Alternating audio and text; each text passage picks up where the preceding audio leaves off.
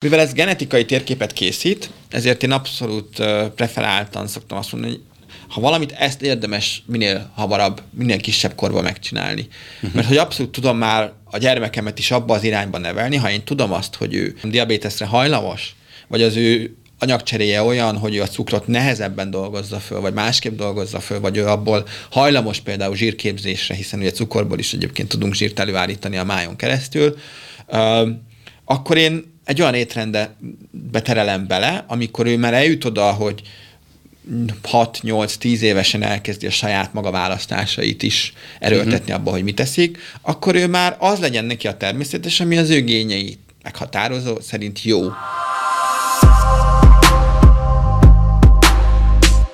Üdvözlök minden kedves nézőt és hallgatót, ez itt a Builder Podcast soron következő adása. A mai adás egy kicsit speciális, egy újdonságot fogok nektek majd itt a meghívott vendégemmel kitárgyalni. Talán úgy is kezdhetjük ezt az adást, hogy az vagy, amit megeszel. Kicsit, én ezt át szoktam fordítani, hogy az vagy, amit, amit megeszel, az mit teszik előtte. Tehát kicsit ilyen szoktam bele tenni egy csavart, de valójában igaz, hogy az vagy, amit megeszel. És a mai adásunk témája a nutrigenomika lesz, tehát egy ilyen genetikai alapú táplálkozásról fogunk beszélni, meghívott vendégemmel, Mosó Attilával. Attila, köszöntelek a stúdióban. Én is köszöntöm a nézőket és a hallgatókat. Ugye itt videófelvételt vissza lehet majd nézni a YouTube-on, meg lehet hallgatni Spotify-on, illetve Google Podcast-en.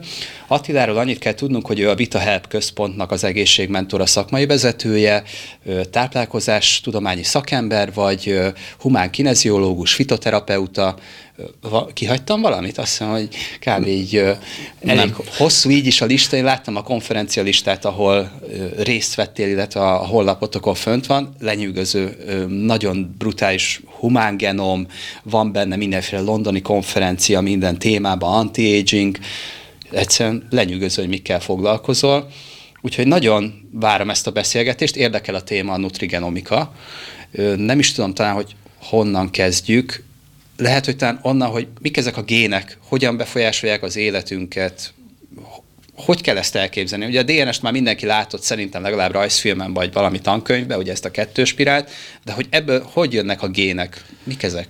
Ugye a, a dé en esünk az alapvetően az a, a huszonhárom kromoszomában rendeződve az örökítő anyag, tehát ez a, a mi leírókódunk, hogy azt mondjam, hogy ilyen számítógépes példát szokjak, szoktam mindig mondani, hogy könnyebb legyen megérteni, hiszen tulajdonképpen ezek a kódok határozzák meg azt, hogy ö, nem csak azt, hogy milyen színű a szemünk, vagy milyen a hajunk, vagy milyen a testfelépítésünk, hanem, hanem ezen kívül nagyon sok minden mást is, és az egész működésünket is tulajdonképpen ez a kód sorozat határozza meg. Magát a gé en es géntérképet, ez egy viszonylag új uh, tudományterület, mondhatjuk azt, hiszen azért ez már uh, régóta kutatták nyilván azt, hogy miért van az, hogy hasonlítunk az ősökre, miért vannak bizonyos folyamatok, miért van az, hogy akár az emberi fejlődéshez visszamenőleg, hogy miért marad fönt egyfajta típus, vagy miért van az, hogy jellemzően például az északi népeknél ugye a kék szem, szőke haj az dominánsabb, uh, vagy hogy az afrikai Afrikában élőknél ugye a sötét bőrnek is egyébként van jelentősége, és ezt azért elkezdték kutatni már viszonylag régen. Ugye ebből született egy ilyen géntérképezés, egy a humán géntérkép, humán genom térkép, ugye ezért Nobel-díjat is kaptak, de tulajdonképpen ennél azért jóval több ez a tudomány, hiszen maga az egész géntérképben rejlő pontos információ halmaz, még ma sem tudjuk, hogy mi mindent. Tehát, hogy a száz százalékig nem nincs feltérképezve még, hogy minden génhely mit kódol, uh-huh. de például az, amivel én foglalkozom, és akkor kicsit rákanyarodok erre, ugye ami a nutrigenomika tudománya, ugye az azok a génhelyekkel foglalkozik, ami a táplálkozásunkat befolyásolja, illetőleg azokkal a génhelyekkel foglalkozik, ami a a táplálkozás révén tudjuk befolyásolni különböző, például a fehérjéknek a felépülését a szervezetben, a különböző immunológiai anyagoknak a képződését a szervezetben, hiszen ezeknek is az alapkódja a dé en esünkben van. Um, Talán itt most már túl vagyunk a Covid járványon, és egy kicsit ehhez hasonló ugye az er en es vakcináknak, a, ami ugye nem a a dé en es és az er en es között van hasonlóság, most ebben nem szeretnék belemenni, de ott is tulajdonképpen az a, a, a lényege, hogy ezekkel a kódsorozatokkal meghatározzák a szervezet működését, és ez az a része, ami a, a nutrigenomikának a tudománya, hogy ezt a fajta működést hogyan tudjuk táplálkozással befolyásolni, illetőleg az a génállomány, amivel bírunk, abban milyen előnyök és hátrányok vannak, amikkel táplálkozással tudunk épp az, hogy erősíteni vagy ellensúlyozni. Aha. Tehát ha jól értem, akkor ugye van ez a kettő spirálunk, ez a dé en es-szel, ezen végigmegy valami, maradjunk a, a i té példánál, ugye végigmegy mondjuk egy olvasófej, és akkor a bázispárok ugye kiadnak egy-egy génszakaszt. Így van. És akkor azt tudjuk, vagy már beazonosítottak, ugye ezeknek nagyon furcsa kódneve van, ilyen a koffeinbontó enzima, cé y pé á egy. Például. egy á, lehet, hogy tévedtem, a, itt a felcseréltem, de hogy ezeket akkor ismerjük kb., és akkor meg tudjuk vizsgálni egyénenként, hogy adott egyénben melyik gén fejeződött ki, melyik a domináns, és így akkor van. Ehhez lehet igazítani mondjuk egy étrendet? Így van. Tehát ez a lényeg ennek, hogy uh, ugye vannak olyan szakaszok a géntérképben, amiről tudjuk azt, hogy például a koffeinbontás, vagy például sportolóknál az, hogy a fehérje szintézis, hogy a regeneráció hogy működik, és, és ezt hogyan tudjuk táplálkozással optimalizálni a megfelelő cél érdekében. Aha. Ez nagyon érdekes, sportolói szempontból különösen, hiszen itt keressük a szentgrált mindig, hogy mennyi fehérjét, mennyi szénhidrátot, zsírosodni fogok-e a szénhidráttól, milyen aminósavat, ezt hogy fogja feldolgozni a szervezet. Tehát akkor ezt meg tudjuk valószínűleg mondani egy sportolónál, hogyha adott, mondjuk ha sertéshústól eddig mondjuk tartózkodott, de mondjuk kijön nála egy ilyen feltérképezésnél, hogy te a sertéshúsból származó fehérjét jobban hasznosítod például? Ezt megmondhatja a teszt? Hát most nem konkrétan a sertéshús a lényeg ebbe, illetve az, hogy fehér hús, vörös hús inkább úgy célszerűbb szétbontani, hiszen aha. alapvetően az dominánsabban meghatározó, hogy uh, ugye a sertéshús az fehér hús egyébként, ezt uh, azért ez fontos tisztázni, mert ez néha szokott meglepetéseket okozni. Tehát, hogy fehér húst, vörös húst, dominánsan ki hogy kezeli például a zsírokat, uh, ki hogy bánik a szénhidráttal, ezzel például lehet egy, egy általánosan is, optimaliz- tehát általánosan is optimalizálni a táplálkozást, de például a sportolóknál ugye mindig az adott edzés szakasznak a függvényében, hogy hol éppen a regeneráció a cél, hol éppen egyébként akár mondjuk az, az erő emelésnek, vagy az erőtömegnek a növelése a cél, vagy hol éppen a versenyre készülünk fel, tehát ahol már nem effektíve, hanem a koncentrációt szeretnénk fokozni. Um, Ott ugye mindig lehet a táplálkozást igazítani annak a célnak az érdekében, és ehhez vannak genetikai kódhelyek, amik ebben nekünk segítenek. Ez nagyon érdekes, mert ugye volt egy idő, amikor nagyon képbe került mondjuk a miosztatin gátlás, ugye, és akkor erről láttunk ilyen el...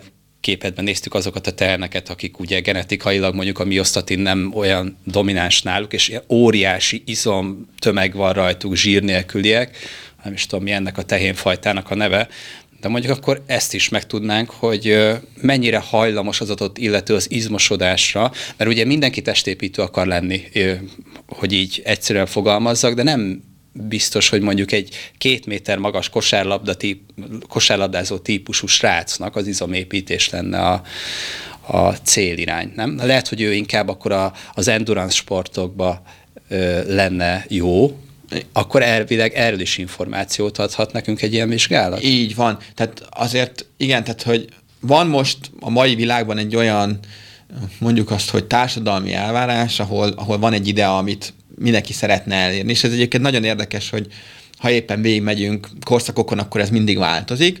Most alapvetően a jelenkornak a, a testkép ideája az férfiak esetében nyilván ez a, a minél izmosabb, minél kevesebb zsírral, ugye nők esetében is valami hasonlót várunk el, hiszen alapvetően ez, ez, ez az, amit minden médium belénk ont, hogy, hogy most az az ideális, aki minél vékonyabb. Egyébként ez amúgy pont adott esetben ez nem mindenkinek ideális. Nők esetében pedig különösen nem, tehát hogy ott azért abszolút vannak egyéb olyan faktorok, amiket bele kell venni. De, de igen, tehát azt meg lehet nézni azt, hogy aki, aki alapvetően egy, egy olyan típus és egy olyan testalkat, az akármennyit edz, akármilyen súlyokat, lesz, eleve lesz egy fizikai teljesítőképesség határa, mert nem fog tudni többet bírni annál, mint ami az ő genetikájába bele van kódolva. Tehát ugye ezek a főtesttípus irányok ugye ezek, hogy valaki vékony, szálkásabb típus, vagy valaki ugye kicsit alacsonyabb, de, de több izmot tud magára építeni, és ugye a kettő között van egy, egy, egy átmenet, aki meg inkább egyébként például ugye abszolút hízásra hajlamosabb. Ugye ezeket abszolút fel lehet térképezni, és ugye ez szerint lehet ideálisan beállítani neki. Ezen kívül a nutrigenomika abba is tud segíteni, hogyha valaki hobbisportoló vagy élsportoló, és kimondottan a versenyre készül fel, hogy melyik edzés szakaszban milyen táplálkozást kell neki folytatni ahhoz, mm-hmm. hogy az ő teljesítményét optimalizáljuk ahhoz a szakaszhoz, amiben éppen ő tart. Ez, ez egy nagyon érdekes sztori, vagy mozzanat, hiszen ugye vannak ezek a versenyétrendek, csirkeri, zöldsége, szerintem nagyjából mindenki tudja, és, és szerintem az emberek kilencvenkilenc százaléka vagy undorodik tőle, vagy unja, hogy ugye fogyasszanak halat, meg marhát, tehát a fehérje forrásokon lehet változtatni, meg azért van elég szénhidrát variáns is, de ugye nem mindenki szeret itt variálgatni. De hogyha esetleg meg tudjuk mondani, hogy van még hat hét a versenyig, és addig mondjuk le kell adnom x testzsír százalékot, vagy testzsírt, akkor lehet, hogy tudom optimalizálni egy genetikai vizsgálat segítségével, hogy most mondjuk vagy milyen kiegészítőt használjak, vagy az étrendemet hogyan állítsam össze makrószinten, hogy igen. hogyan tudjuk pontosan. Feldolgozni. És például az is nagyon érdekes, és ez már azért így gyakorlatból láttam azt a részét, hogy igen, ugye van ez a, mondjuk azt, hogy doboz gondolat, hogy rizs, csirke, és akkor viszonylag kevés zsír, de ez van, akinek egyáltalán nem való. Uh-huh. Tehát, hogy akinek például a szénhidrát feldolgozása olyan, vagy a fehérje feldolgozása olyan, az valószínűleg könnyebben, és egyébként még adott esetben fogyhat is egy zsírban gazdagabb étrendtől, hogyha az jól van beállítva. Aha, tehát akkor itt, na most akkor egy picit a kalória mítosz, vagy a kalória számolgatást is így lehet, hogy meg tudjuk egy picit ingatni ezzel, hiszen ö- tudjuk, hogy kalóriadeficitre szükség van, viszont nem biztos, hogy akkora mértékben, mint amit az emberek amekkorában sanyargatják magukat. Tehát lehet, hogy neki nem ötszáz kalóriával kell megvonni a napi étrendjét, hanem elég lenne csak száz ötven, vagy csak átmatekozni egy picit, nem? A igen, napi... ami nagyon fontos, én azt gondolom, hogy ami, és akkor döntsük meg a kalóriamitoszt, ha már itt tartunk ennél, és érintjük ezt a részét, hogy alapvetően addig, amíg az emberi uh, szükséglet az alapanyagcserének a kalóriamennyiségét nem éri el valaki, addig nem fog fogyni. Sokan vannak így egyébként? Egyébként abszolút igen. Tehát, hogy azt kell látni, hogy alapvetően az a szervezetnek biológiai értelemben stressz helyzet, hogyha az alapanyagcserének megfelelő mennyiségű kalóriát nem juttatja be a szervezetbe, hiszen akkor ő tulajdonképpen belelép az éhezés fázisába. Uh-huh. Éhezve nem lehet fogyni. Ez egy nagyon fontos dolog, hogy uh-huh. uh, ha éhezünk, akkor nem fogunk fogyni, hiszen akkor az a pici tápanyag is, ami bejut, azt is arra fogja, vagy abból is arra fog törekedni a szervezet, hiszen ez egy, ugye ki tudja, hogy mikor jutunk közelebb táp, és ez a tápanyaghoz, és uh, ugye ez a túlélésünket szolgáló mechanizmus egyébként, hogy próbál a szervezetből minél többet raktározni, és a raktárból viszont nem fog engedni. Tehát uh, meg kell adni azt a minimumot. Uh, nyilván a kalóriadeficit az, az, az energia mérlegnek negatívnak kell lennie, ez egyértelmű, uh, de ettől függetlenül a minimum szintet meg kell ütni ahhoz, hogy biológiai értelemben ne legyünk stressz helyzetben, sokkal könnyebb fogyni. Nyilván, ha sanyargatjuk magunkat, és állandó éhezésben vagyunk, akkor uh, zsírból fogunk veszíteni, illetve ugye fehérjéből is, ez nagyon fontos, hogy ugye a fehérje is energiaforrás, ezt ne felejtsük el, és azért aki például a versenyre készül, az nem feltétlenül az izmot szeretné felhasználni, már pedig a szervezet ehhez is hozzá fog nyúlni, uh-huh. ha kell.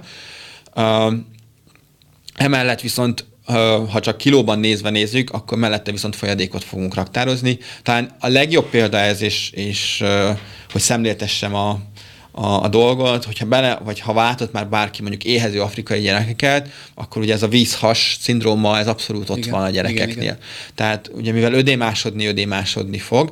Kilóban egyébként ezek a gyerekek nem feltétlenül, de azért alapvetően kevés, de nem feltétlenül, de neked nagyon nagy része víz. Uh-huh. Tehát azért azt látni kell, hogy ez, a, ez az abszolút szélsőséges, teljesen szélsőségesség, amikor ilyen pár száz kilokalóriát visznek be hosszú távon, tehát az azt jelenti, hogy akár több napon keresztül, ez, ez nem fenntartható. Tehát ez egy olyan stressz helyzet a testnek, amit ö, nem fog hagyni. Tehát, hogy ö, alapvetően ki fog, vannak, hiszen túléltünk nagyon sok mindent, ennél azért ugye jóval több, és ennél sokkal-sokkal szélsőségesebb élethelyzeteket is.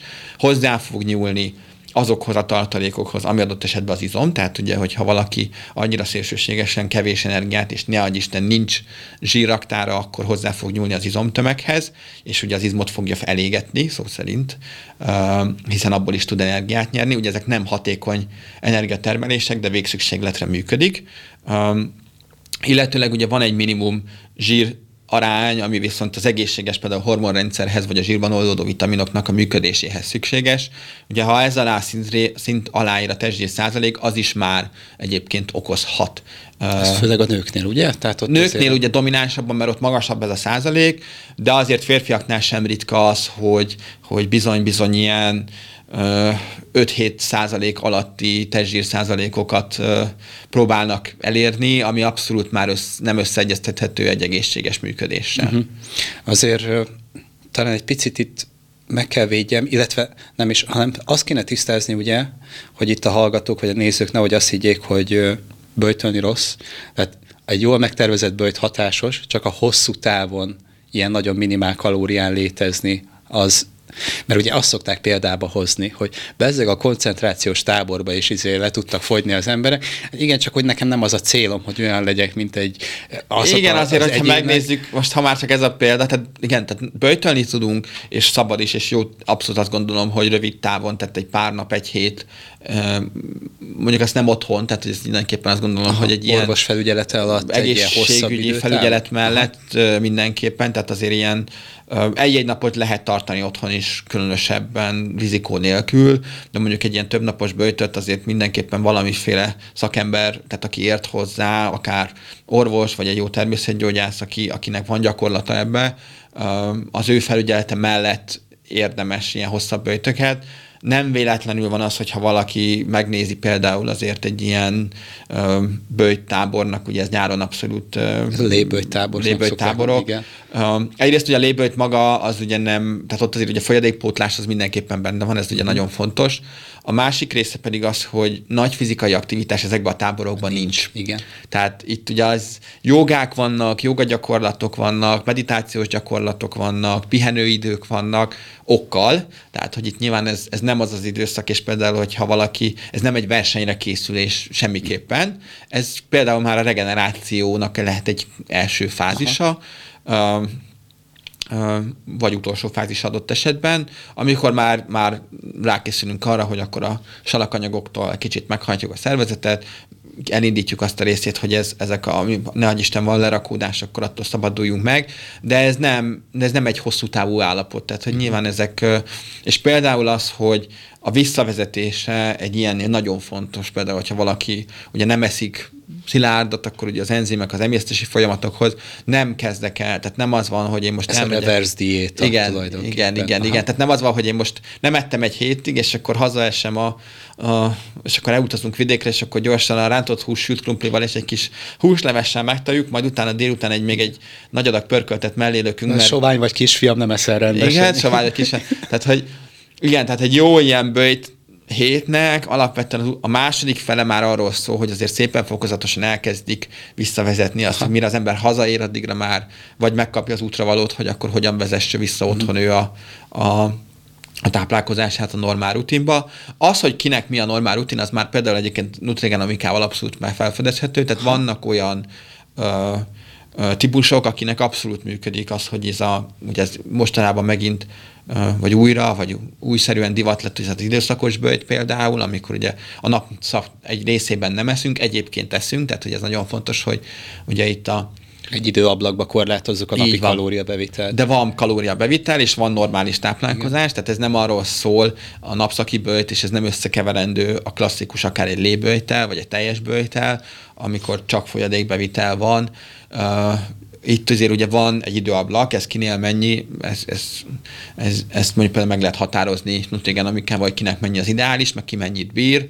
Uh-huh. Uh, azt lehet hosszú távon is csinálni. Tehát egy olyat például, hogy akár most csak ilyen klasszikus példákat mondjak, ugye a legdrasztikusabb talán az, ami fenntartható hosszú távon, az egy négy órás időablakba eszünk, és húsz óráig nem eszünk, de abban a húsz órában is azért folyadékbevitelnek kell lennie, tehát ez nagyon fontos, hogy ez nem azt jelenti, hogy akkor semmit, hanem akkor alapvetően csak táplálék jellegű, most nem azt mondom, hogy, és azért is fogalmazok így, mert ez nem feltétlenül csak a szilárd dolgokat jelenti, mert adott esetben egy turmix is uh-huh. lehet egy teljes értékű étel, étkezésnek uh, titulálni, hogyha úgy van összeállítva, és nem viszünk be például szénhidrátot ebbe az időszakba, nem viszünk be zsiradékot ebbe az időszakba, hanem, hanem egyértelműen egy kvázi nulla kalória bevitellel vagyunk, és akkor a négy órában van. Ezt van, aki bírja. Ez, ez már nagyon szélsőség, nem? Tehát célszerű ilyen. Ez azért elég erős. tizenhat nyolccal kezdeni, vagy tizenkettő, tizenkettővel valami. Egyéni típus válogatja, hogy ki mennyit bír. Ezt meg tudja mondani a nutrigenomikai vizsgálat? Hogy, pontosan. Hogy, nekem egy nagy kérdés. Reggelizzek, vagy ne? Erre van válasz a génjeinkben, hogy nekem jó-e az, hogy reggelizek, vagy, vagy mondjuk a reggeli kvázi éhezés mondjuk délig, és onnantól kezdve a kalóriabevitel később. Nutrigenomika erre tud válaszolni egyébként, mert a cirkadián ritmust azt abszolút benne van a génállományban, tehát hogy a nap, vagy ki a bagoly Olyan, típusa. Ez, ez genetikailag belénk van ez kódolva? Ez belénk van kódolva, így van. És akkor ez alapján lehet, hogy éjszakai bagoly és a, a pacsirtát így meg lehet különböztetni, azt hiszem van még Persze. két másik ö, ilyen hát, oroszlán. Hát ugye a két szélsőséget szoktuk, ugye ez is egy skála azért alapvetően, mert ennek nem egy, nyilván nem egy génhelyen van kódolva ez, hm. um, de, de igen, tehát egy skálán mozog valaki. Um, nem ez határozza meg alapvetően, hogy például a böjtöt bírja valaki, vagy nem, vagy nem feltétlenül ez, de az, hogy például hova teszem az étkezési ablakot, az például igen, mert egy pacsirtának célszerű reggelre, és akkor őt ugye délután van a, a megvonós időszak. Egy bagolynál valószínűleg célszerűbb délutánra tervezni ezt, adott esetben szélsőségesen, még, még akár kora estébe is belenyúlóan, és akkor ő viszont reggel nem eszik. Aha. Tehát, hogy ez nagyon egyéni. Én azt gondolom, hogy, hogy ez abszolút a nutrigenomikával jól feltérképezhető. Egyrészt az, hogy ki mennyi időablakot bír, másrésztről, mert ennek megvannak a paraméterei, másrésztről az, hogy neki ez mikor van ez az ideális étkezési ablak, amikor, amikor van tápanyagbevitel. Nem biztos, hogy kell fokozatosság egyébként. Nagyon érdekes, hogy, hogy akinek ez fekszik, mondjuk így, vagy az ő genetikájához passzol, ők nagyon könnyen ugranak egyikről a másikra, tehát náluk nem biztos, hogy kell. Uh-huh. Akinek meg nem, ott, ott alapvetően, ha meggebed, akkor sem fog tudni például akár egy, egy tizenhat nyolcas ritmushoz képest uh, uh, tovább szűkülni, uh, és ennek is megvannak a faktorai, hogy miért. Uh, nagyon sokszor látjuk azt a részét, hogy, hogy jönnek akár hozzánk is úgy kvázi páciensek, hogy, hogy ő, ő próbálkozott, és csak hízott tőle, és nem volt jó neki, és akkor kiderül persze azért, mert az ő típusához, az ő makrotápanyag feldolgozása az egyáltalán nem való. Tehát, hogy persze, hogy nem bírta, mert egyrészt valószínűleg csalt, bár ezt ugye az emberek sosem fogják bevallani. Igen, igen. Másrészt ez a csalásnak legkézenfekvőbb oka az, hogy az ő típusához ez nem való, tehát, hogy ő neki ettől szenvedés. Muszáj szénhidrátot enni. Igen.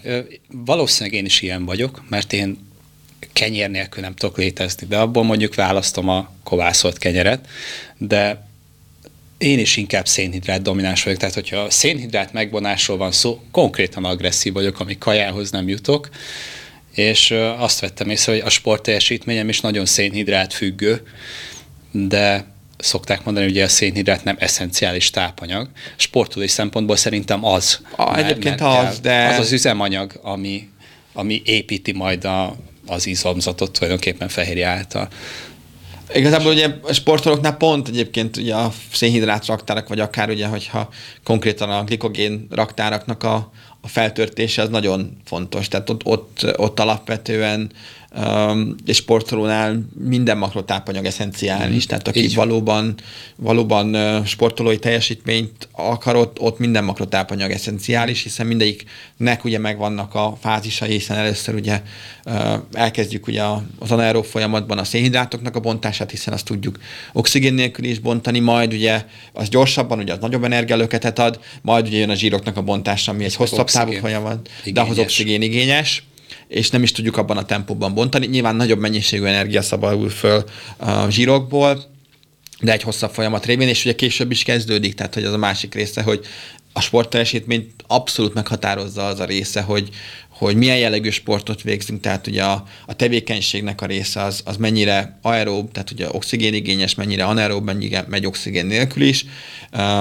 és, és ez robbanékonyságot, állóképességi jellegű sport, robbanékonyságon több múlik, tehát akár mondjuk egy, egy sprintelőnél például klasszikusan, csak hogy egy nagyon klasszikus példát mondjak, hogy egy, ő glikogénból fedezik el az energia szükségletet nagyjából tíz másodpercig. Igen, ugye, és amikor... már a célba is ért, tehát hogy van. Neki nincs is tovább szüksége. De egy maratonista, ő pedig, hát nem is véletlenül olyan szikárak ők, igen. Tehát ők inkább akkor a testzsírt használják fel hosszabb távon, vagy hát először a glikogént, aztán a testzsírt. Igen. Azért elég durva különbség van egy sprinter comb izma és egy maratonista. Hát egy, egy maratonista, ő, ő, ha megnézzük, ő azért nem egy például, hogyha már csak és megint visszakanyarodunk az elejére, hogyha megnézzük azért egy maratonista valószínűleg a mai uh, testképideál versenyben elég hátrasorolódna, tehát uh-huh. hogy ők azért pedig hát azért Azért brutál lefutni negyvenegy néhány kilométert. Tehát, hogy azért teljesítmény szempontjából valahol egy kicsit ugyanez például akár, egy, ha megnézzünk egy teniszezőt klasszikusan, hogy ők sem feltétlenül a legideálisabbak, hiszen azért,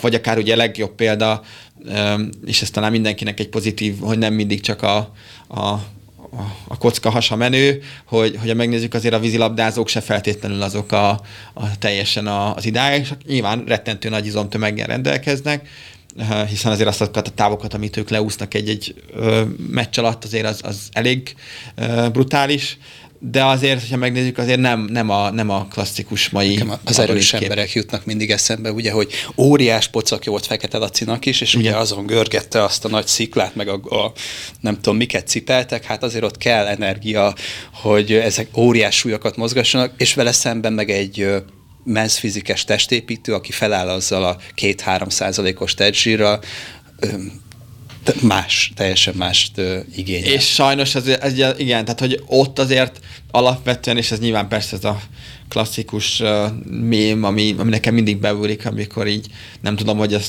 megvan-e a, a nézőknek is, amikor ugye állnak a azt mondtam, majám, azt mondtam, a majom a tanító, és akkor állnak sorba egy akváriumban egy hal, akkor mellette egy majom, egy elefánt, egy tigris, és akkor, na hát akkor az első feladat, akkor másztunk fára. Igen, és mindenkinek ugyanaz az, és mindenkinek ugyanaz, ugyanaz az esélyekkel indul, hát igen, tehát hogy, igen. Tehát, hogy ez, ez azért alapvetően azt gondolom, hogy, hogy mindenkinek a saját adottságaival kell számolni, hogy az ő alkatából mi a, az ideális, uh-huh. ami kihozható, és azt kell elérni. Um, Egyébként igen, tehát hogy mennyire érdekes ez az egész dolog, hogy itt kergetünk ilyen ideákat, és akkor egyébként a kutatás meg abszolút rácáfol erre. Mm-hmm. Tehát, hogy uh, ugye nemrégiben, bár én ezt nem feltétlenül tartom alapvetően egy pozitív példának, de ugye például ugye van külföldön leginkább ott dominánsabban jelen van, itthon is azért megjelent ez az aputest mozgalom például, amivel én nem értek egyet, mert én azt gondolom, hogy... Ez egy élet munkája, ugye egy sörhosat felépíteni, az, hogy zsírmája van, meg minden egyéb rossz koleszterin értékek, trigliceridek, az nem számít. Tehát én azt gondolom, hogy igen, hogy kell egy egészséges kép, de önmagában uh, ne kenjük el azt a részét, hogy abból, hogy valakinek családja lesz, azzal hanyagolja a sportot. Uh-huh. Persze, hogy megváltoznak a prioritások, uh, hiszen nyilván a gyerkőc, a család az alapvetően előrébb rangsorolódik, uh, uh, és ez normális, és jól is van így, de, de alapvetően ez nem feltétlenül hozza magával azt a részét, hogy el kell hanyagolni. Tehát a gyerek az utánozni fogja. Tehát, hogyha ez egyfolytában azt látja, hogy telefonnyomkodok, akkor ő is telefont akar, de ha könyvet olvasok, meg hogyha brokkolit eszek, akkor ő is azt fogja. Tehát, hogy szerintem ilyenkor az egyik legfontosabb, ugye gyermek születése előtt is nagyon fontos, hogy mondjuk az édesanyja jól táplálkozzon, és utána, amikor a gyerek leköveti a szülői mintát. Én, én azt gondolom, hogy például abszolút családi mintákban ez egy nagyon fontos dolog, és, és ugye muszáj erről beszélnünk, mert sajnos az elhízás az egy egyre nagyobb probléma Magyarországon, és abszolút látjuk, a, vagy kutatásokkal is igazolják azt, hogy az elhízott gyerekeknél ugyanúgy a szülők, legalább az egyik, de, de azért az esetek túlnyomó többségében mind a kettő is túlsúlyos vagy elhízott, tehát nyilván ők azt a mintát hozzák otthonról. Az egész mai modern felf- életfelfogásunk hozza azt a részét, hogy nagyon kevés az a, az a, az a része, hogy igenis le kell, hozzá kell szoktatni magunkat, leülünk az asztalhoz, megadjuk az étkezésnek a módját. Megrágjuk uh, rendesen megrágjuk, a falatot. Regál, tehát van idő étkezni, adott esetben még, még az is belefér, hogy beszélgessünk egy kicsit az asztalnál.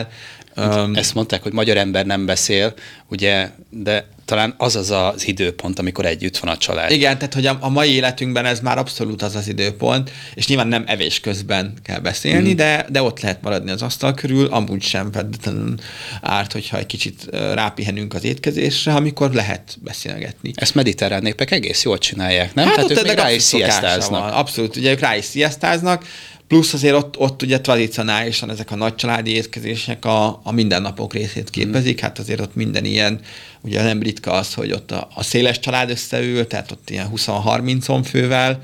Um, plusz a másik az, hogy ha már gyermek és, és gyermek születik, akkor például ugye mindenki eljár, és ez szerencsére azért, vagy legalábbis én a saját környezetemben azért pozitívan látom azt, hogy a gyerkőccel mindenki eljár sétálni, amíg baba kocsis, uh-huh. majd amikor már kicsit elkezd totyogni, akkor ez így valahogy eltűnik. Ha már akkor lassan kell vele menni, aztán fárasztom. De még akkor is egyébként be lehet ültetni olyan Persze. babakocsiba, amiben ő ül, és akkor lehet, elő lehet venni a, a biciklit egyébként. Tehát, hogy, hogy én azt gondolom, hogy, hogy ez nagyon sok esetben, ez, ez inkább ilyen kifogás. Hát addig kötelezőnek érzik, nem? Hogy a gyerekkel sétálni kell, és akkor mikor már ilyen totyogó, akkor majd eltotyog a nappaliba, vagy nem tudom. Igen, tehát hogy holott, holott akkor, is, akkor is kell az inger, plusz a másik az, hogy nem feltétlenül rossz az, hogyha ha látja azt, hogy anyu vagy apu edzőruhába öltözik, elmegy edzésre. Én azt gondolom, hogy ez minden családban kivitelezhető, még, még anyának is abszolút, hogy, mm. hogy kapjon annyi szabadidőt, hogy, hogy akkor ő elmegy edzésre. Nyilván olyan edzést kell választani, ami az ő életszakaszának megfelelő, tehát mondjuk így szoptatós anyával nem fogunk súlyokat emeltetni, mert az, az ahhoz nem való, mm-hmm. de, de azért ő is elmehet egyet futni, elmehet egyet kardiózni, hogyha arról van szó, hogyha olyan idő van, elmehet egyet bringázni, elmehet egyet aerobikozni, uh-huh. amit, amit csinált előtte is, valamit abból a repertoárból, nyilván az nagyon kisebb fokozaton. Kisebb fokozaton, de, de azért mozog, mozog, de mozog, de mozog. Ez sajnos a modern ember nem mozog, és a legdurvább az, hogy nem tudunk ugolni.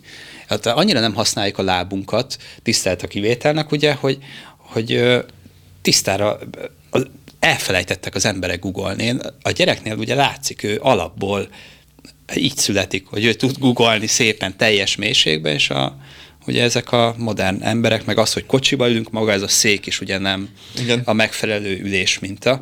De volt itt egy nagyon érdekes dolog, amit említettél, ugye mi is babát várunk, és így azért a szakirodalmat ilyenkor fellapozza az ember, hogy mit ír arról, hogy uh, hogyan kéne az anyának táplálkozni, minden, és előjöttek elég érdekes tanulmányok, hogy például a, azoknak az embereknek a, az utódai, ugye, akik korábban elhízottak voltak mondjuk a tínédzser éveikbe, vagy korai fiatal felnőtt éveikbe, nekik az utódaik is elhízottak lesznek.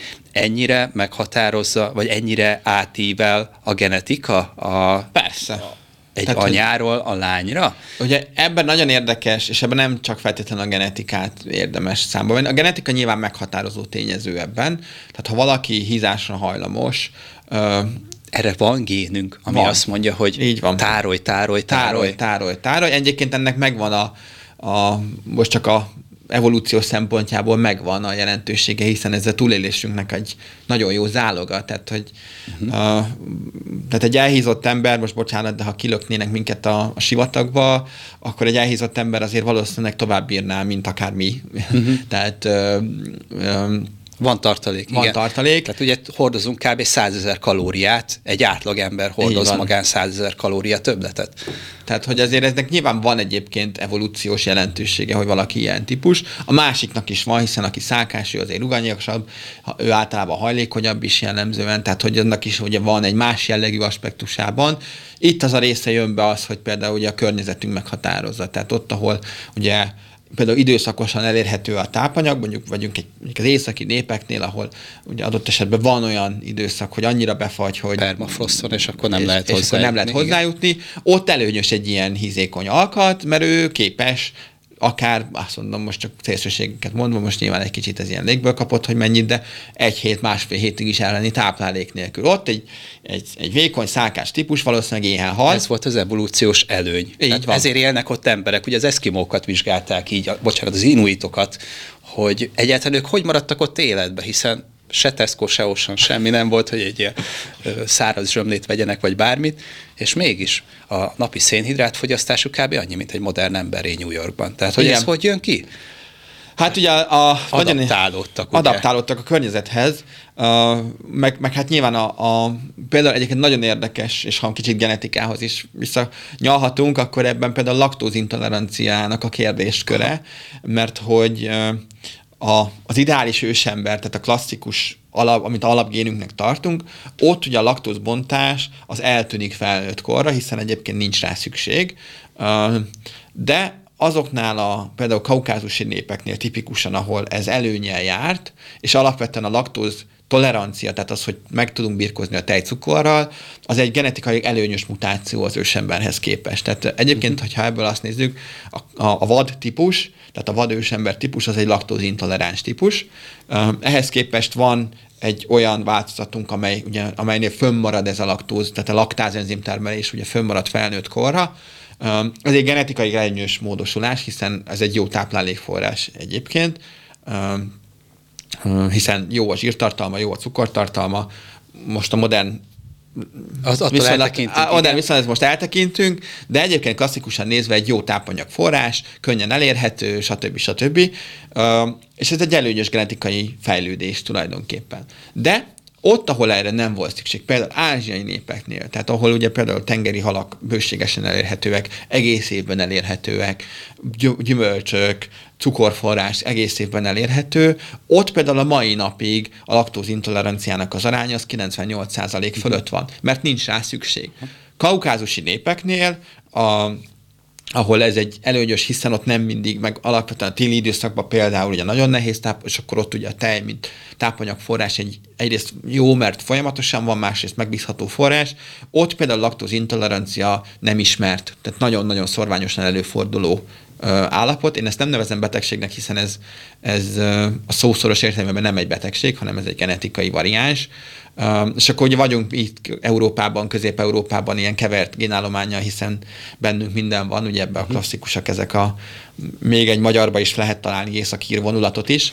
Uh, ugye ezekben aztán amelyik előjön, de például a laktóznál, ugye akiben uh, csak az lesz laktózintoleráns, akinek mind a két ágon intoleráns, ha bármelyik oldalról egyébként Uh, tud tejcukrot bontani, akkor ő valószínűleg laktóztoleráns lesz. Uh-huh. Ez, azt hiszem, hogy ez földrajzilag is, tehát északról délre ugye csökken a laktóz tűrő képesség.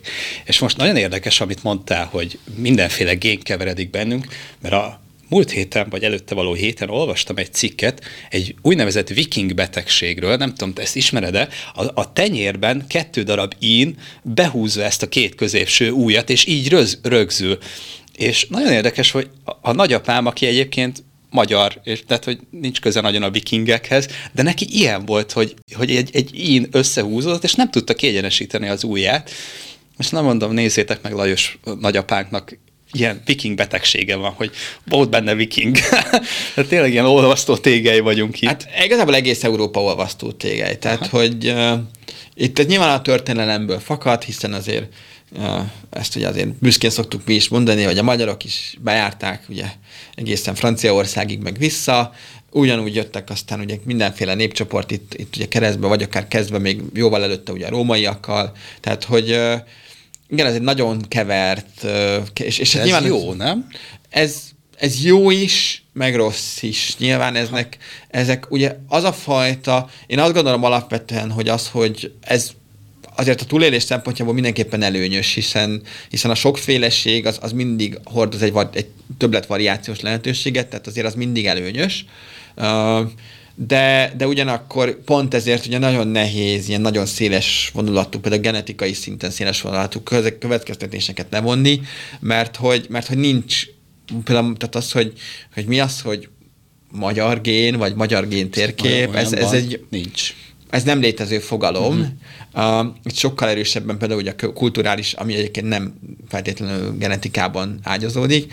Uh, meg hát azért, tehát igen, tehát azért, amikor így végig gondoljuk a történelmünket, és hát azért itt is voltak svábok, tótok, jöttek, mentek, tehát hogy mindenféle irányból jöttünk, mentünk és keveredtünk, tehát hogy nincs olyan, hogy genetikailag meghatározó tényező.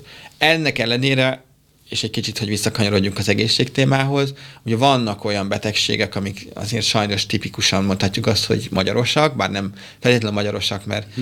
uh, te is hallottad már előadásomat, és én mindig azt tudtam mondani, hogy van négy éllovas nagyon sok statisztikában, ugye Új-Zéland, Mexikó, Egyesült Államok és Magyarország, tehát hogy elég különböző pontjai a világnak, ahhoz képest ugye nagyon hasonló tüneteket hordoznak ezek az országok, um, és azért itt az elhízás, a daganatos betegségek, a szívérrendszeri betegségek kockázata az óriási, um, és azt gondolom, hogy, hogy nagyon um, igyekeznünk kell abba, hogy rájöjjünk arra, hogy ebben mik azok a faktorok, amik ezt meghatározzák, és hogy tudunk ebben edukációval, oktatással, képzéssel, tanácsokkal felülkerekedni, mert ez egy nagyon egyre élesebb probléma lesz. Uh-huh. És nem veszélyes ez, hogyha mondjuk valakinek azt mondjuk, hogy figyelj, te genetikailag arra vagy kódolva, hogy diabéteses leszel, vagy látjuk azt, hogy valószínűleg ott van a diabétesz gén aktivitás, akkor ő erre rá stresszel, és azt mondja, akkor semmi cukrot nem eszek, csak az édesítő, inzulint mérek minden reggel, nem tudom... Én azt gondolom, hogy nem. Tehát, hogyha ezt valaki okosan fogja föl, akkor ő ennek örül, és egy megfelelő stratégiával rá tud arra Aha. készülni, hogy ő ne legyen. Tehát, Tehát akkor megelőzés céljával abszolút. Is érdemes ezt a vizsgálatot megcsinálni, nem akkor, mikor már én, én például, baj ugye, van. Mivel ez genetikai térképet készít, ezért én abszolút preferáltan szoktam azt mondani, hogy ha valamit ezt érdemes minél hamarabb, minél kisebb korban megcsinálni. Uh-huh. Mert hogy abszolút tudom már a gyermekemet is abba az irányba nevelni, ha én tudom azt, hogy ő, mondjuk ha lehet, hogy én nem is, hiszen ugye, ugye a genetikában nem mindig feltétlenül az első vonal az, aki meghatározza az utódot, hanem ugye nagyon sokszor vannak ilyen kvázi recesszív gének, tehát ugye nagyszülők vagy dédszülők is uh-huh. visszaköszönhetnek a, a, a gyermekben. Ha én tudom azt, hogy ő valamire hajlamos, és én megfelelő, mert nyilván a gyermekkorban azért a gyerekek egészséges esetben azt csinálják, amit a szülő instruál, és hogyha ezt a szülő jól csinálja, akkor ezt a gyerek maga, magáévá teszi, és nem egy felsőbb utasításnak, hanem, hanem ugye bedolgozza. Ehhez azért mondjuk kell az, hogy azért a szülő is valamilyen szinten kövesse ezt a részét, mert, mert azért ez elég hiteltelen, hogy nem baj itt az eller, edd meg kislányom, kisfiam az ellert, én meg a, megeszem a fánkot helyetted. Hm. Tehát, hogy azért ez nyilván nem egy jó példa, igen. de, de igenis, ha tudom azt, hogy, hogy az én gyermekem diabéteszre hajlamos, vagy az ő anyagcseréje olyan, hogy ő a cukrot nehezebben dolgozza föl, vagy másképp dolgozza föl, vagy ő abból hajlamos például zsírképzésre, hiszen ugye cukorból is egyébként tudunk zsírt előállítani a májon keresztül, akkor én egy olyan étrendbe terelem bele, amikor ő már eljut oda, hogy hat-nyolc-tíz évesen elkezdi a saját maga választásait is erőltetni abba, hogy mit teszik, akkor ő már az legyen neki a természetes, ami az ő gényeit meghatározó szerint jó.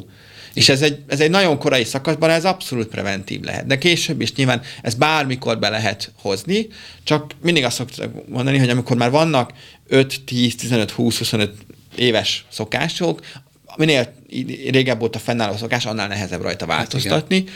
De, de mindig szoktam élő példának mondani, hogy abszolút praxis gyakorlatból, hogy a legidősebb életmódváltó páciensünk kilencvenkettő éves volt, amikor elkezdte a dolgot, úgyhogy sosem késő. Ez nagyon komoly. Um, um, nyilván akkor már nagyon nehéz, és nagyon kis lépésekbe lehet haladni, hiszen eleve egy kilencvenkettő éves szervezet, főleg egy terhelt szervezet, az, az, az nagyon uh, finoman kell hozzányúlni ahhoz, hogy ez jó legyen, de ő eltökélt volt, és, és uh, tényleg, tényleg gyökeresen lassan, tehát, hogy ez több év alatt, de gyökeresen megváltoztatta uh-huh. az életét, és uh, számos boldog élet, évet húzott le még utána, jóval egészségesebben, mint előtte. Aha. Neki volt előtte valami, ami miatt megkeresed ezeket, vagy csak uh, hát ő mindig azt szoktam mondani, hogy ő a, a, klassz, a magyar, vagy a nyugati típusú ellátásnak a klasszikus orvosi lova, Aha. hogy ugye, garigy, milyen gyógyszereket szed, ugye nyilván nálunk is felhangzik ez a kérdés, és, ki, és akkor kigördül így a papírusztekercs, mint a filmekben, hogy akkor itt a lista, Aha. Uh, és ő ezt unta meg. Tehát ő alapvetően ezt unta és meg. És milyen jó, hogy kilencvenkettő évesen azt mondja, hogy ebből elég volt, és akkor ne, nekem ez a sok-sok-sok kapszula dilibogyó nem kell, hanem nézzük meg, hogy egyáltalán mi a bajom.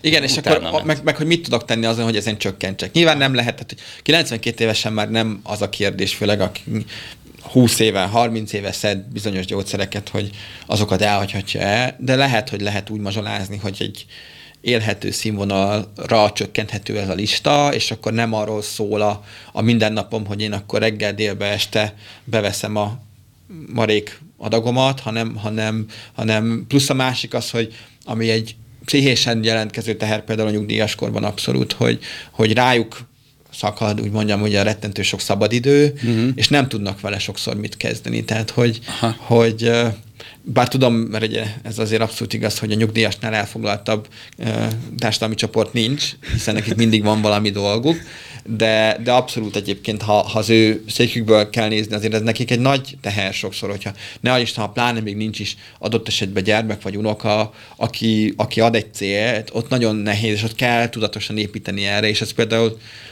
már vannak ilyen irányok is, és azt gondolom, hogy ez örvendetes, de hogy igenis, hogy legyenek olyan akár klubok, programok, és ezt, hogy elsősorban neki kell sugallni, hogy keressen ilyeneket. Azért szerencsére azt gondolom, hogy elég sok minden van, de ez például abszolút életminőségben egy meghatározó tényező, hogy nem, nem szűkül be a környezet. Ebben abszolút egyetértek, nekem a nagyszüleim, az egyik nagyszüleim, vagy egyik nagyszülői ág, ami ugye paraszti gazdálkodásból származtak, és otthon is tyúkok, meg ellátni a háztáji dolgokat, és szerintem ők azért is éltek meg ilyen szép kort, mert konkrétan haláluk napjáig dolgoztak. Papa megmetszette még a szőlőt, amikor aznap, mikor meghalt. Szóval, hogy ők mindig valamit bütyköltek, molyoltak, mentek, saját maguknak főztek, saját maguknak termelték meg a dolgokat. Tehát azért az nyilván nem tudott már hajolgatni, meg annyit krumplit kapálni, meg nem tudom, hogy tehát voltunk neki segítségnek. De hogy ez kell, hogy itt van. Én azt legyen. Gondolom, hogy igen. Tehát, hogy főleg ez,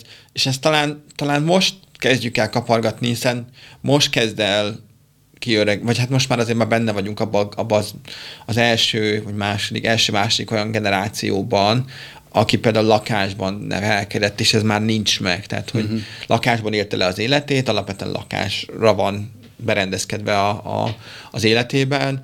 Nekik például abszolút kellenek ezek a részek, hogy ki tudjanak mozdulni, hiszen falun azért mindig ez, ez benne van, és ez, ez most is benne van. Mindenki biciklivel megy mindenhova, mindenki hát egyrészt mindenkit másrészt, ismer. Vannak távolságok, tehát ugye, ugye kell menni, tehát hogy nyilván az is, hogy uh, ugye nincsenek szintakadályok, például egyébként igen, tehát hogy nehezen mozgonál a lépcső, a lift hiány, az ugyanúgy egy, egy teher lehet, hiszen akkor már ugye akkor nehezebben, meg akkor már háromszor meggondolja, hogy kimegyen, mert akkor vissza is kell jönni, tehát hogy, és ez alapvetően ez, ez, ez ugye ennek a generációnak egy nagy, és beszűkül az egész élet, mm. bocsánat, beszűkül az egész élettér egy, egy, egy nagyon pici, pici területre, tehát mm-hmm. most még akkor is, hogyha valaki mondjuk azt mondom, hogy nagyobb lakásból él, száz négyzetméter vagy a fölötti, az is kicsi, tehát, hogy azért nyilván egy, egy parasztházhoz képest, aminek ott van egy több ezer négyzetméteres, vagy ne adj Isten, több hektáros föld, meg stb., ahhoz képest nyilván ez a száz négyzetméter, ez egy nagyon kis terület. Mm. Uh, és azt gondolom, hogy a, a mi generációnk meg aztán abszolút ezzel kell, kell szembenéznie, hiszen egyre inkább ezt a trendet követjük, sőt, ugye vannak erben ugye extrém példák, például ugye a Kínában, Hongkongban, ahol ilyen tíz négyzetméteres kapszulákban élnek gyakorlatilag emberek, ami már szerintem abszolút... Ez uh, már teljesen élhetetlen. Hát ez, ez egy felfogás kérdés. Ők, ők, ők ebbe élnek, uh, de látszik, hogy egyébként azért van, ahol a városiasodás az hozza ezt a részét, és ugye ebben nagyon is fontos az a része, hogy, hogy kimozduljunk, ugye a fizikai aktivitás, és hogy ez hol kapcsolódik az egészséghez, hogy, hogy, hogy a fizikai aktivitás az abszolút programra nem kell, hogy legyen. Tehát, hogy erre muszáj a mai kornak. Ugye ugyanez, hogy az autó, amit te is említettél, hogy, hogy a távirányító, a modern ember halála ilyen igen. szempontból, vagy ugye az okostelefon, amiről gyakorlatilag ma már ugye ezek az okos otthonokban... Puposak az emberek, konkrétan. Hát a, megjelenik a banyapup. Az is, meg ugye jön az a része, ami, hogy csak bemondjuk, hogy hey Google, meg igen, szia igen. Siri, és akkor kapcsold be a klímát, húzd le a redőnyt, főzz egy kávét, és akkor... Régen mi volt? i ef ef film, az kapcsold át a magyar kettőre már. Igen, tehát hogy, igen, tehát hogy, tehát, hogy e felé tartunk, és ez persze valahol jó, hiszen nyilván kényelmessé teszi az életünket, de a genetikánk az nem tud ilyen gyorsan léptéket tart. Tehát, hogy ez a változás, ez olyan ütemben passzivizál minket, hogy egyre nagyobb hangsúlyt kap az, hogy legalább az a napi szintű mozgás, az egy-másfél óra legyen meg, ami, amikor kiadjuk magunkból, és akkor még mindig sehol nem vagyunk ahhoz képest, amennyit kellene mozogni, de már egy nagyon nagy lépést tettünk a felé, legalább valami elfogadható irányba tartsunk. Ezt akartam kérdezni már tőled, hogy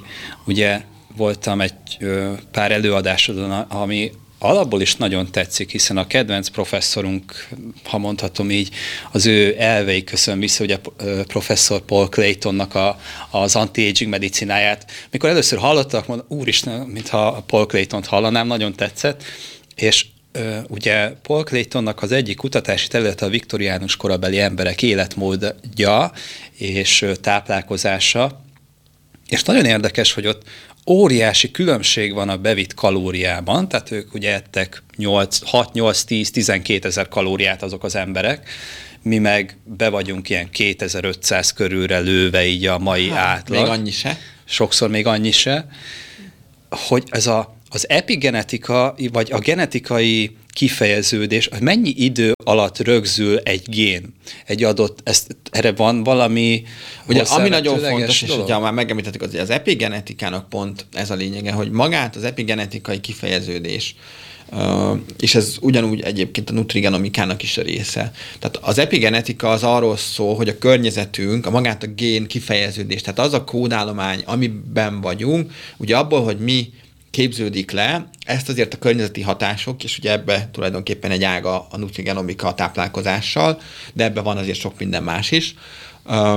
Ugye az, hogy ebből milyen sejthalmaz születik, azt igenis meghatározza a környezetünk. Tehát, hogy a génállományunk azért nem változik. Tehát a, a, a, a Claytonnak a, a kutatása is ugye a midviktoriánus kor, tehát az ezernyolcszáznegyvenes, ötvenes évek től, körültől, ugye a, a huszadik század hajnaláig, tehát igazából az ezernyolcszáznyolcvan körüli évig bezárólag van egy nagyon szép kor az Egyesült Királyságban, ami nagyon jól dokumentált sok aspektusból.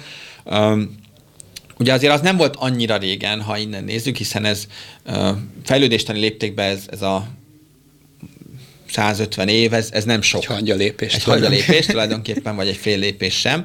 Um, Tehát, hogy igen, tehát a génkódunk azért ez közel azonos, vagy sőt, azt mondom, hogy kilencvenkilenc egész kilenc százalékban azonos azzal, ami akkor volt. Uh-huh. De az epigenetika pont az, ami ezt meghatározza, hogy az, ami leképződik ebből a kódsorozatból, mint ember, az viszont nagyon is függ attól, hogy milyen környezeti hatások érnek minket, mennyit, mennyi a fizikai aktivitásunk, mennyit, ami sporttal, mozgással töltünk, milyen környezeti hatások vannak itt, itt ebben tényleg minden, tehát a, a, a különböző sugárzásoktól elkezdve, a, a, nyilván a bevitt tápanyagokig, a, a mikro és a makrotápanyagok, tehát ugye akár itt ugye a vitaminpótlások is ö, bele kell, hogy szóljon, vagy bele is szól ebbe az egészbe. Um, Az életmódunk, a stressz nagyon fontos eleme ennek, hogy milyen ingerek érnek minket. Erre talán egy nagyon jó példa, amit, amit el szoktam mondani, hogy ma uh, itt a mindenféle okos eszközökön és, és online hírfolyamokon keresztül tulajdonképpen egy ember, hogyha valaki ebbe úgy belefekszik, akkor annyi információhoz jut egy nap alatt, mint, mint akár harminc-negyven évvel ezelőtt egy hét alatt. Tehát ugye ez is felgyorsult, uh-huh. ahogy az egész világ körülöttünk felgyorsult, és ezt igazából nem nagyon tudjuk követni Aha. genetikailag. Tehát ez egy borzasztó stressz. Nem tudjuk feldolgozni. Igen, tehát nagyon sok az információ. Tehát az, ami, uh, most csak ilyen klasszikus példát mondjak, mert ugye most a múlt heti, ugye a Titánnak a katasztrófája, ami ugye szintén egy korábbi katasztrófához vezet, vezető katasztrófa turizmusnak, tehát szerintem nagyon, tehát hogy én azt gondolom, hogy a történet mindig ismétli magát. Gyönyörű példa rá ez az egész dolog, csak hát most nyilván az, az a, már Isten nyugosztalja őket, és, és azért ez borzasztó dolog családilag, de ők ugye csak öten voltak, vagy hatan voltak, de hogy De hogy igenis az a rész, hogy a Titanicnak a katasztrófája, amire visszaért például Európába, hiszen ugye először Amerikába ugye a mentetteken keresztül, ugye az is majd öt napos csúszásra, hiszen mire felszedték őket, mire ugye bekerültek, mire az egész kijutott, tehát ugye az is már ugye ott is volt. Majd onnan vissza Európába az gyakorlatilag majdnem egy hét volt, mire hmm. ez. Ma meg mi történik? Történik valami a világban, és Körülbelül, és ott van a hírfolyamodban, és, és már like, és megosztás, és húsz már véleményed már, már, már mindenki tud róla. Tehát, hogy, hogy főleg egy ilyen valóban, mondjuk egy ilyen valóban katasztrófa, mondjuk a Titanicnak a katasztrófa megtörténne a mai világban, vagy talán egy repülőgép szerencsétlenség hasonlítható ehhez, az gyakorlatilag órákon belül az egész világon körbefut. Uh-huh. Ami régen nem, tehát, hogy és akkor fölmerül mindig az a kérdés, hogy egyrészt kell ez nekünk, tehát, hogy, mert nyilván az ember ezekre kíváncsi, és ez egy, megint csak egy, egy uh, túlélési ösztönünkhöz kapcsolódó, uh, hogy ezekre kíváncsiak vagyunk, hiszen ugye ezekből tanulunk. Tehát a katasztrófa turizmus, mint olyan, az valahol egy kicsit erről szól, hogy, hogy ugye a kíváncsiság révén ugye próbáljuk elkerülni a hasonló helyzeteket. Mm. Ez a nagyon tipikus példa, amikor autóbaleset van, hogy miért lassít mindenki az autóbalesetnél. Igen, nézelődnek. Nézelődnek, és ez nem egy rossz szándékú. Tehát én még azt szoktam mondani, hogy ez nem egy... Ezt, nem vért akarnak látni? Nem hanem? vért akar, de egyébként vért akarnak látni, bár bocsánat, de, de tényleg vért akarunk látni, de hogy alapvetően tanulni szeretnénk belőle. Tehát ez egy nagyon elemi ösztönünk azt, hogy ezeket a helyzeteket, hogy melyik autó hol van, mindenki, aki ezt nézi, ugye rekonstruálja a balesetet a fejébe, ugye a roncsok helyzetéből próbálja egy kicsit azt a kis időt kihasználni, hogy ezt fölmérje, mert ebből tanulunk, hogy mi ne kerüljünk ugyanebbe a helyzetbe legközelebb. Tehát, hogy ez egy nagyon erős ösztön, és ezt igazából persze ugye, és ez a világban mindenhol így van, tehát ez nem csak ilyen magyar sajátosság, hogy ezeknél ugye lelassítunk, fölmérjük a helyzetet, kicsit bámészkodunk, ezért egy elemi ösztönünk, és, és persze ezt kellene ezt is egy kicsit jobban, um, akár így a mainstream médiában, és igen, ezt tudjuk, hogy ez, ez benned van, és ez egy nagyon erős vágy, hogy ezt megnézd, de próbálj meg gyorsan tovább menni, mert akkor egyébként például a dugóknak a mérete sokkal kisebb lehetne. Um, de hogy ez egy nagyon erős belső motiváció, amikor e- ezek vannak, és, és, hogy, és hogy igen, igen, ezeknél sajnos ez még például, csak hogy visszakanyarítsunk megint csak az egészség témához, az, hogy ha, ha, ha van egy elhízott, hogy, hogy nincs benne valahogy ez a motiváció, hogy, uh-huh.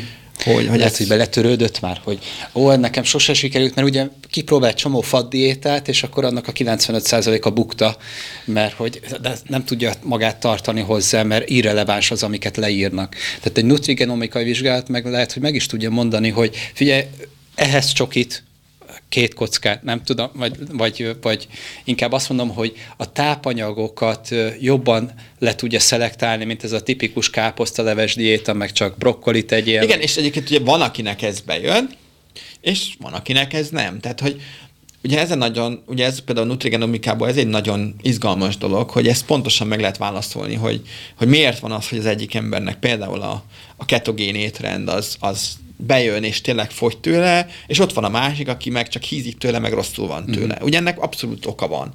Ö, mint ahogy az, hogy például ugye valakinek egy szénhidrát diéta nem feltétlenül rossz az, bár most ezt ugye üldözzük, de hogyha az jó típusú szénhidrátokkal van, és nyilván ez nem azt jelenti, hogy fehér cukrot kéne kanállal eszegetni, és egy kis vízben adott cukorral nasizgatni mellé, tehát nyilván nem erről szól, de hogyha ez jól van összeállítva, akkor ez egy abszolút ö, egészséges kombináció lehet. És akkor az adott illetőnek lesz hozzá enzimkészlete, hogy mondjuk feldolgozzon egy, hülye példát mondok, egy McDonald's-os hamburgert is, de hogyha összeválogatjuk neki ugye az élelmiszereket, az alapokat, mondjuk egyen batátát, vagy ehet egyébként fehér krumplit is, mert hogy nagy különbség nincs közte, de hogy az ő enzimkészlete az fel fogja dolgozni ezt a megfelelő mennyiségű tápanyagot, és akkor nem hízás lesz belőle, hanem, hanem lehet, hogy egy magasabb kalóriabevitellel még fogyni is fog egy picit, mert átrendeződik ugye a testkompozíció. Így van, illetve olyan típusú makrotápanyagokkal találkozik,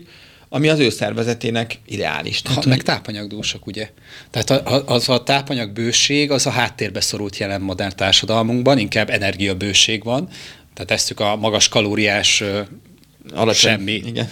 tartalmú izét. Hiába nézzük meg ezt a címkét, hogy mit tartalmaz egy adott összetevő lista, én annak sose hiszek. Nem, t- nem tudom elképzelni, hogy előre csomagolt péksütiben nekem annyi bé tizenkettő vitamin lenne, ami rá van írva, vagy valami. Hát ez nem tudom igazából. Még lehet, hogy igen, csak akkor igazából felvetődik az a kérdés, hogy és a többi minek. Hmm. Hát, hogy én ezekben a...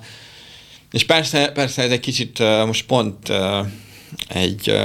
egy tanítóval beszélgettünk erről, hogy, hogy most már az iskolákban is, vagy most megint, vagy egy pár éve, ugye itt a Covid ebben lökött rajta egy nagyot, hogy beszélünk arról, hogy, hogy környezetvédelem, és ez valahol azért összefügg a táplálkozással, hiszen ugye a, a megtermelt szemétnek egy nagyon nagy százaléka az abszolút a csomagolásokból jön, hogy és akkor eljutunk oda, hogy igen, és most már például a, az iskolában a kiflit is egyesével kell csomagolni, vagy kettesével, tehát hogy, tehát, hogy én értem, és, és persze nyilván vannak higiéniás normák, amikben ez előirányzatként megjelenik, csak ez is valahol, én azt érzem, hogy kezdünk átesni a ló túloldalára ezzel az egésszel, és persze A, nyilván az, hogy, tehát, hogy én mindig ezt szoktam mondani, persze, hogy gyerekülés miért kötelező, most holott akkor még a mi generációnk is, hogy beült a kosárba, a Trabantba, és mégis túléltük, igen, volt az, aki nem.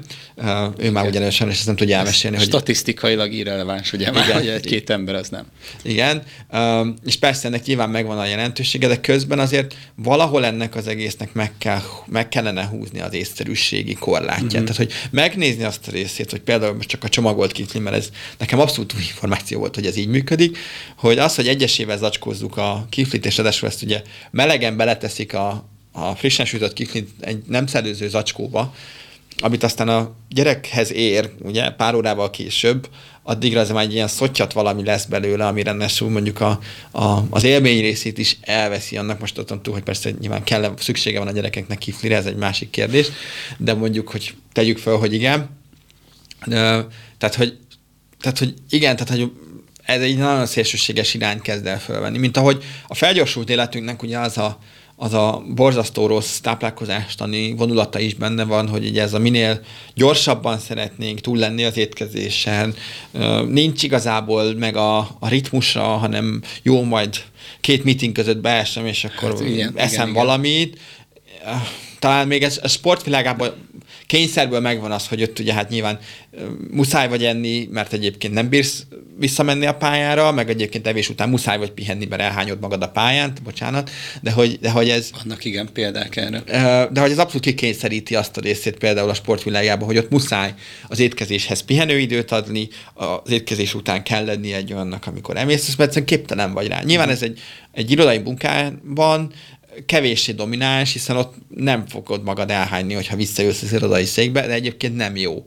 Vagy az, hogy... Hát, nem hagyunk, igen. Ez az első legnagyobb probléma ugye, hogy időben nem hagyunk magunknak elég időt, hogy táplálkozzunk megfelelően. A tápanyagnak az összetétele sem optimális sok esetben. Nem rágjuk meg a falatot, mert hiszen idő nincs hozzá, tehát akkor rágás az nem sok van.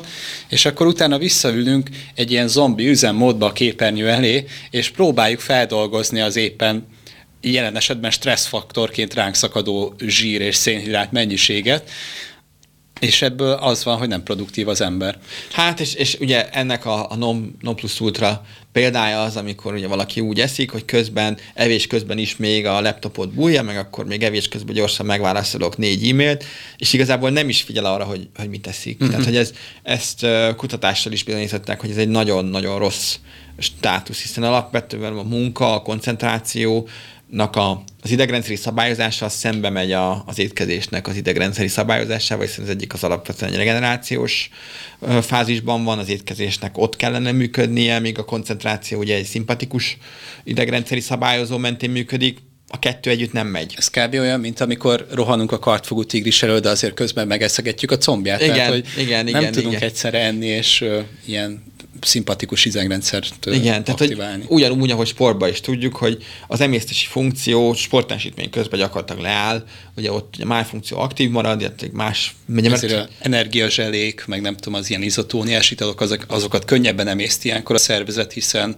Ugye azok ezért az vannak így kitalálva, hiszen ezek ugye azzal a minimális funkcionalitással, vagy adott esetben ugye ezekben vannak olyanok, amik az egész emésztőrendszert úgy, ahogy van, ki is kerülik, tehát ugye közvetlen, vagy például ugye az izotóniás italoknak a jelentősége, hiszen azon keresztül tudunk például ugye szénhidrátot pótolni, meg elektrolitokat pótolni, de hogy, de hogy igen, nyilván ezek nem tápanyagok, tehát hogy ezért ez nagyon fontos, hogy nem a nem a, az izotóniás itallal kell jól lakni, mert az, uh-huh. az, a, az a kalória mennyiség, ami abban van, az arra szolgál, hogy a, azt a minimális glikogén raktárunkat, meg azt a minimális tárolt szénhidrátunkat, amit ugye tudunk használni, azt töltsük föl, de az nem tápanyag, uh-huh. vagy nem táplálék ebből a szempontból. A sportolóknál a nutrigenomikai vizsgálat során, nem tudom hányan voltak már nálatok, de tudsz mondani kb. Ilyen, ami minden közös egy, egy ilyen átlag magyar sportolóban, nem tudom, például az, hogy túl sok fehérjét fogyaszt, és akkor nincs elegendő gyomorsava esetleg, vagy ö, nem akarok ötletet adni, de hogy ilyenekre számítok esetleg, hogy a vitaminformák, amiket megválogatnak esetleg valaki. Alapvetően azt, azt kell, hogy mondjam, hogy és egy picit ez egy, én azt gondolom, hogy örvendetes hír, hogy elindult már egy pár éve egyfajta tudatosság emelkedés ebben az egészben, vagy például az, hogy hogy ugyanúgy, ahogy egy egy, nem csak egy élsportolónak, de az élsportolóknál is az, hogy, hogy a vitaminpótlásoknak. Tehát, hogy nem tud egy élsportoló létezni vitaminpótlás nélkül. Nyilván ezt jól össze kell állítani, meg kell nézni az egyéni igényeket. A... Ezt, ezt is nézitek egyébként, a vit- hogy melyik vitamint hogyan dolgozza fel a szervezet? Van, igen, tehát van egy része a Nutrigenomikának, ami kimondottan a vitamin transportról, a vitamin szállításról szól. Ez is egyébként egy fontos eleme ennek. Uh, igen, és ugye megint, megint az, a, az a nagy szakadék tulajdonképpen, hogy ugye vannak a, az elite sportolók, ahol már ugye tudjuk azt, hogy adott esetben meg lehet egész pontosan határozni azt, hogy neki milyen elektrolitpótlásra van szüksége, hiszen az ő izzadtságán keresztül tényleg uh-huh. milligramra pontosan meg lehet mondani, hogy miből mennyire van szüksége. Nyilván ez egy nagyon, nagyon, nagyon ö, nagy ö, és fontos tudományterület, hiszen ezzel már ugye azok a tűhegyes, tehát egy olimpikonnál, egy olimpiai sportolónál ott már, ott számít, már ez első, számít, lesz, de igen. Ők vannak azért kevesebben, kevesebben. Uh, és akkor vannak azok a, az élsportolók, vagy hobbisportolók, akiknél ezt azért lehet. Tehát ahol még megvan az a része, tehát nem a, nem a hobbi triatlonista, aki, aki egyébként úszik, fut, bringázik. Aki eljárheti akkor... ötször konditerembe, ő profitálhat abból, hogyha megmondjuk neki, hogy meg, hogy mert például lehet neki is például egy ciklikusságot adni az egész edzésmunkának, amivel az eredmény hosszú neki távon... van egy célja. Van egy célja, Aha. és akkor például őt is be lehet állítani egy élsporthoz hasonló ciklikusságban, mert nagyon sokszor például a hobbisportolónál ez hiányzik, hogy, hogy az a fajta edzésmunkai szabályozás, hogy meglegyen a kellő regeneráció, hogy meglegyen az a része, hogy akkor mikor fókuszálok, ha megyek versenyre, akkor arra felkészítem magam, akármikor csak ez egy amatőr verseny is, de, de ugyanakkor meg aki, aki olyan szinten űzés van benne versenyszellem, azért ez motiváció tud lenni egy versenyteljesítmény, tehát legalább megméresse magát a hasonlóakkal, tehát hogy ennek van egyébként azt gondolom, hogy jelentősége. A, nem feltétlenül kell, tehát hogy aki alapvetően csak az egészségért sportol, ott nem feltétlenül kell egy ilyet, ha ezt valaki kicsit komolyabban gondolja, ott már például abszolút van. De aki az egészségért sportol, ott nem feltétlenül a sportolói panelben kell gondolkozni, hanem ott például megnézni azt a részét, hogy akkor az ő testsúlykontroll, energiaháztartás, vitaminháztartás, ugye nagyon fontos, mindenkinél nagyon fontos ugye a metiláció, tehát az a belső energiaháztartás, a belső energiánknak a felépítése, a mitokondrium, ami az energia, az á té pét termeli, ugye az ő aktivitása, megvan-e minden kellő tápanyag ahhoz, hogy ő működjön. Ez egyébként nem csak a fizikai teljesítményben, hanem a mentális teljesítményben is kimutatkozik, sőt, ezen túl ugye van nagyon sok egészségügyi vonulat, tehát akár adott esetben ugye autoimmunkorképeknek a megelőzése, vérképzési zavarok, vérképzési zavarok um, és ugye a vérképzési zavarok, akkor megint csak azért ugye itt erősen vissza is kell utalni az élsportra is, hiszen ugye ez egy abszolút kritikus pont egy élsportolónál, hiszen vashiányosak, C-vitamin hiányosak, vashiányosak, brutális élsportolóknál milyen hiányok van. Igen, mert ugye ők nagyon sokat használnak. Tehát, tehát nyilván egy élsport hozza magával azt, hogy um, csúnya szóval túlhasználják. Igen. Hmm. Tehát, hogy ezt kompenzálni kell, um, mint ahogy az sem ritka, és az sem sajnos um, ismeretlen az abszolút top élsportolóknál, hogy harmincöt-negyven évesen egyébként biológiai értelemben ötven-hatvan éves állapotnak felelnek meg, mert annyira uh, kizsigerelik magukat az élsportban, hogy, hogy teljesen elfáradt fizikálisan a szervezet, és akkor onnan kell egy regenerációt indítani. Tehát a mai élsport az már nem, és ez nagyon fontos az, hogy a mai élsport már nem az egészségről szól, uh-huh. ahogy mondjuk százötven évvel ezelőtt, vagy előtte meg pláne. Tehát nem a, az élsportban olyan teljesítménykényszer van, hiszen ahhoz, hogy én szponzorhoz jussak, támogatáshoz jussak, aki fedezi egyébként azt, hogy én edzek, nüansznyi különbségek, és ott például egy ilyen vizsgálat az, az pont, hogy, hogy adhat egy olyan előnyt, amivel én ezt az egészet egy picit jobb irányba is, meg egészségesebb irányba is tudom terelni, uh, hiszen itt, itt ugye tized másodpercek kis, az olimpikonoknál abszolút tized század másodpercek is számítanak, tehát hogy... Abszolút, abszolút. De hogyha egy átlagember elmegy hozzátok, akkor ugye mintát vesztek tőle, megcsináljátok a, azt hiszem Londonba kell kiküldeni, igen, ugye, vagy Londonba, egy londoni labor, labor csinálja, van.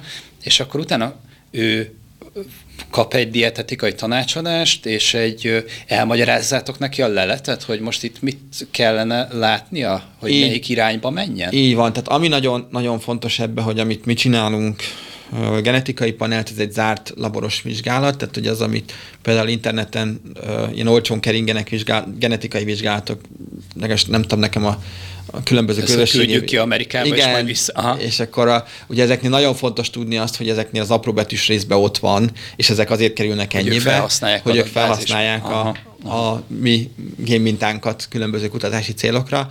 Ugye az a labor, ahol mi dolgozunk, ők zártak, tehát hogy ők ugye azért csinálják, mert mi kérjük, és ugye az eredményt csak mi kapjuk vissza. Aha. Öm, öm, még statisztikát sem vezetnek. Tehát, ez egy ez... másik kérdésem lett volna, de akkor itt megbukik, hogy látod-e, hogy, hogy mi a statisztika, hogy az európai népekhez viszonyítva, hogy mi hol vagyunk kb. Anonim statisztikákat nyilván érdekességképpen gyűjtenek, de, de ugye abból egyére nem lehet visszakövetkeztetni. Ja. De, de például, mivel nincs meghatározva a, a földrajzi lokáció, ezért igazából ez nem releváns, uh-huh. tehát kutatásilag ez nem releváns. Pont az a lényeg ennek, hogy, hogy egy abszolút anonim, tehát hogy én tudom, a, aki beküldi a mintát, én egy kódot töltök föl egyébként, egy számkódot töltök föl, én tudom, hogy ki van a számkód mögött, még a labor sem tudja, hogy ki van a számkód Aha. mögött. Ö, ö, életkor tudnak, meg nemet tudnak, ezen túl ők se tudnak többet nálunk.